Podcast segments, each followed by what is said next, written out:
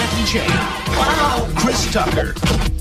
Rush Hour. But so the movie with the backdrop of the, you know, Hong Kong changeover and the competent Hong Kong cop constantly upstaging the hapless FBI and LAPD made me realize what a quintessentially 90s movie this is and how it would never be made today. On the face of it, you kind of feel like uh, this is a movie where China gets the last laugh because, you know, they're reclaiming their artifacts. You know, all the white cops are really bad at their jobs and they're disrespectful to the Chinese characters. And all of that's true. But I think my reading of the movie is that you could make a film like this in the 1990s when American hegemony, culturally and politically and militarily, was just so overwhelming that really the movie is just a reflection of kind of that zeitgeist where there's only really one culture, even the international cosmopolitan culture of globalization that, you know, we're going to we're going to ring in the new millennium with that. It includes, you know, China and other countries as sort of junior partners, but it's it's all under the auspices of this kind of American-led order and this monoculture that's like emanating out from the United States. And yeah, so within that, America can afford to be charitable. It can afford to depict the Chinese as righteous in the context of this story. That's right, because America is a new kind of superpower. It's not a colonial superpower, unlike the old world superpower, the British,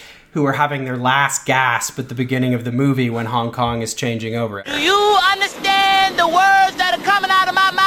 Yeah, he would come on talk shows and he would he would really lean into the stereotypical side of his persona. He'd be this like smiling, thumbs up giving, sexless Asian man uh, who could also like take a complete licking. It would be interesting if somebody like Jackie Chan became a star today. I mean, with the possible exception of Jet Li, I don't think there's been a, an equivalent Asian superstar, at least not yet in the United States. Well, as we said on the last episode, Tony Leung is having his Hollywood breakthrough, so. Yeah, I guess. I mean, I, I, it would just be interesting 30 years later, what does what would it look like to sell an Asian superstar in America? And I mean, I don't know. Well, I guess I kind of know because the guy who plays Shang-Chi, Simu Liu in the new Marvel movie, a movie like that and a movie like Crazy Rich Asians, they're both being sold as finally this is our moment as Asian Americans that we get to be represented on screen. That's how they've been sold. Whereas Rumble in the Bronx was sold as you white people, wait till you get a load of this weird guy from the East who can do all this crazy stuff. That has changed enormously.